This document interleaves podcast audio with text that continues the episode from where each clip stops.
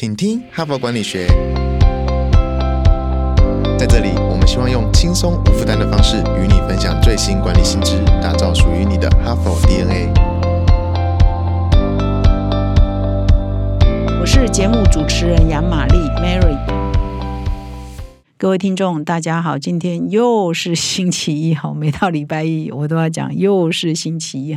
每个礼拜在过真的是很快。那所以呢，礼拜一代表什么呢？我们又是一个新的单元的开始啊。那么我们这一周呢，特别选了一个题目啊，如何准备啊，做一个快乐的退休人哈，这是我们这一周的主题啊。我想哦，各位听众应该都还在工作吧，绝大多数啊，所以好像我们工作的目标就是为了有一天早一点不要工作哈，有没有这种意味？就是我早一点呀，想要财务自由，我想要早一点就可以退休哈，去享受人生哦。那最好呢，除了财富自由之外，身体也要健康啦，甚至可以搬到一个有山有水风光光明媚的地方，过着慢活的所谓的退休人应该过的这个比较有质感的啊，呃、比较不匆忙的哈，然后生活品质是比较好的这样的一个生活。那以上这些都是要好好做准备的了哈。所以如何规划我们的退休，一直呢都是理财财经杂志呢非常重要的一个问题。但是现在有一个问题来啦，就是说诶，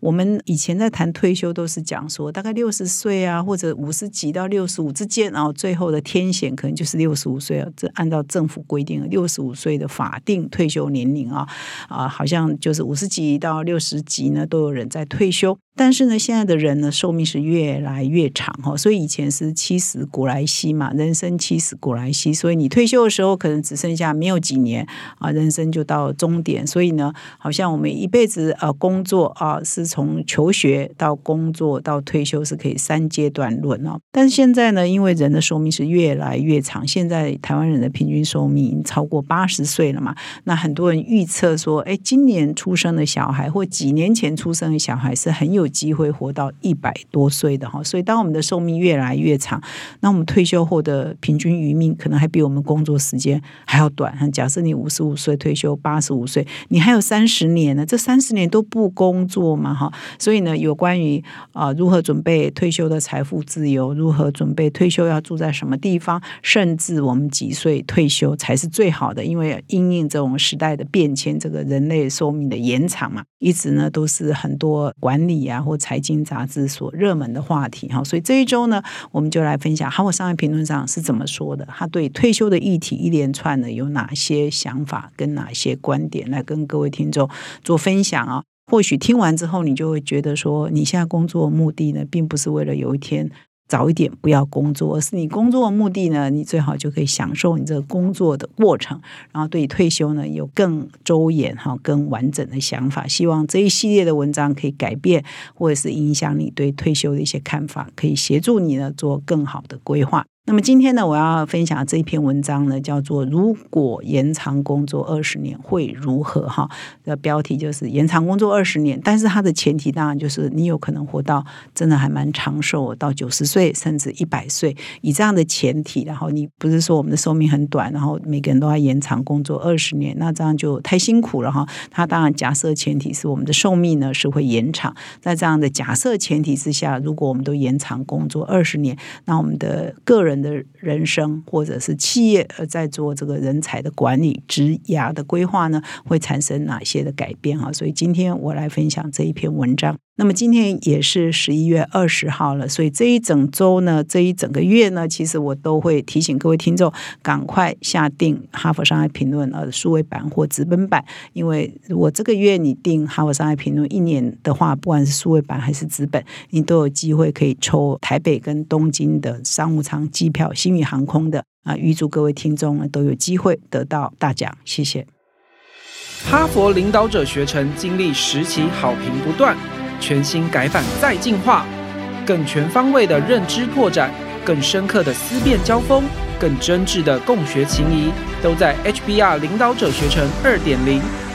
深究十二个不同决策关键难题，大力强化你的决策系统，提高你的决策胜率。如果你也想体验源自于哈佛商学院的个案系统训练，与五十位以上的企业关键精英共同拆解各种困境，强强联手找到路径与解方。席次进入最后倒数，立即点击说明栏连结，抢占席次早鸟七五折优惠。若您想了解更多，欢迎报名十一月二十二日台北班说明会以及十一月二十八日高雄班说明会，席次有限，错过再等半年。那我今天呢要分享的这一篇文章是如果延长工作二十年会如何。那这一篇文章的作者呢叫阿维瓦维滕贝考克斯，他是一个世界顶尖的性别顾问公司叫做 twenty-first 的执行长，他也有写一些著作，包括叫做带领性别平衡企业的七大步骤。这蛮有趣的，事实上这个阿维瓦就这一篇文章的作者，他是在反省说诶他对退休的看法呢其实是因为人的寿命延长而产生很大的改变，主要是在分享说当他比较年轻的时候呢，他跟他所有的好朋友们一样，他都认为说我最好的退休时候呢大概就是五十五岁左右退休。但是当他满五十五岁的时候呢，他发现说诶越来越多研究发现说诶我们有可能会活到一百岁哦。那有一本畅销书，我不知道各位听众有没有听过，甚至有没有看过，事实上这本书的作者呢，我们远见杂志在今年的八月号也特别访问问了这一本书的作者。那这一本书呢叫做一百岁的人生战略。那这个作者呢是有两个伦敦商学院的教授，一个叫 Linda Gretton， 一个叫做 Andrew Scott。 那我们是访问 Andrew Scott， 也有影片在 YouTube 上，欢迎各位听众可以去看我们对他的访问。那么基本上他们就认为说，根据很多研究了，科学家研究，医生们的研究，就是过去几年来出生了，也就是这十年来出生的孩子呢，极有可能呢，百分之五十以上呢，都会活到一百零五岁。啊，所以呢，一半以上的这几年出生的孩子呢，都有机会变成人过去所谓的人瑞啊。那么在一百年前出生的孩子呢，大概只有一个 percent 呢有机会活过百岁，但是这几年出生就五十个 percent。而我们现在的人口的寿命呢，事实上也比我们的上一代就延长很多嘛。现在很多国家都是超过八十岁哈，所以呢，当他快接近五十五岁的时候，他觉得我身强体壮啊，我的状况很好啊，我好像还可以开始一个新的生活。所以难道他要如他二三十岁的时候想的五十五岁就退休吗？当然就不是嘛。所以这个作者呢，这个阿维瓦呢，他就在反省说，他现在五十五岁哈，那他的小孩呢刚好今年二十五岁，他觉得他现在的五六十岁的人生就跟他小孩二三十岁的人生是几乎是一模一样的哦。为什么这样说呢？我接下来来说明啊。他说他的小孩呢二十五岁已经大学毕业，那开始呢在一家公司工作。那一开始工作的时候，他就因为他美国人嘛，他就先到海外去哦，就是美国人可能啊、呃、很国际化嘛，他先到海地，后来又到塞内加尔，然后他在一家新创公司服务，所以他的小孩呢开始在探索这个世界，而且呢希望走遍全世界哈，所以他工作的地点呢就在海外很多不同的地方，而且不是所谓的这个国际级的大公司，而是一些新创公司，他想要做一些人生的探索嘛哈，所以他觉得这他儿子的这未来这十年，大学毕业到他三十五岁以前这十年是他的人生的探索阶段，是他工作探索阶段。那有趣的是，他觉得他跟他儿子也是属于这个人生一样的探索阶段了。怎么说呢？就他现在五十五岁，身体还很好啊，还累积了一定的专业啊，而且比他儿子好一点的是什么？他有积蓄嘛，他儿子才刚开始要工作，他儿子没有积蓄嘛。然后呢，他儿子长大啦，离开家了，所以他又变成一个人了。那所以呢，他也因为国外离婚率很高嘛，所以他早就已经离婚了。那最近呢又再婚哈，所以他觉得对他而言，五十五岁开始的这个人生又是一个新的人生啊，又是可以探索世界的人生。他觉得他跟他儿子一样一样的自由哦，是人生下半场的开始哈。所以我们过去讲人生下半场就是开始啊，就过退休的生活，吃喝玩乐，没有啊，或许做一些公益等等。对他而言不是，他还可以持续工作，他还可以探索这个世界，他还可以开发他个人的潜能哈。所以他就说，我的五六十岁的人生跟我儿子二三十岁的人生是一模一样的哈。所以各位听众，我不知道你现在几岁，你这样听起来会不会蛮有共感的？很多很多人到五六十岁，孩子都长大了，也独立了，也你也不需要抚养他们，而你有呃累积的一些经验啊、呃，累积的一些财富，身体也还很好，专业也很棒，你的确是可以开展一些新的人生，不一定就要退休啊，每天在家就无所事事哈，不一定是这样的哈。所以呢，对这个这一篇文章的作者来讲，他就说，对他个人而言，寿命延长就意味着我们可以不断的改造自我哈。所以过去呢，二三十岁的时候，他认为说五十五岁就要退休，这个当然就被推翻了嘛哈。那这里呢，特别提到三个资产哈，是这个中年以后，或者是说我们说我们在准备啊，我们五六十岁后的人生，不管你是不是真的从你的职场退休，有三个资本哦，是我们一路工作以来必须要累积的资本啊资产，这样会保障我们的下半生啊，不管你还工不工作了哈，都可以得到一个比较完美的这个退休过后或者是不退休的人生了哈。那这三个资产呢，我就在这里说明一下。那这这三个资产呢，事实上也是啊、呃，不是这一篇文章作者原创，而是取材自这个我刚刚有提到说，这个两个伦敦商学院的教授所写的《一百岁的人生战略》哈，这里头所强调就是每一个人都应该累积你的人生的三大资产哈，所以不管你现在几岁，我觉得这都很有道理，各位可以把它记下来哈。第一个资产就是具生产力的资产，也就是说，不管你在几岁，你都还有工作的能力。这叫叫做具生产力，你有工作的价值，具备的是你的技能嘛？你会做什么？你的知识嘛？你累积了哪些的专业知识？你的社会资本嘛？你的 connection 嘛？你的人脉嘛？你要做什么事情，一定都要有一些社会资本跟你的人脉嘛。再来就是你累积的声誉嘛，哈，所以这个是如果你持续这一方面的累积是越来越雄厚，你的专业能力、你的资产、你的名誉、你的社会资本 connection 呢，越来越强，那当然你真的是可以活到老做到老，那永远都非常有价值，不会因为年纪越大你的价值就下降。所以我们在工作过程当中一定要累积具生产力的资产，这是第一个。第二个要具备活力资产，这个很容易懂，就是你必须要保有健康啊，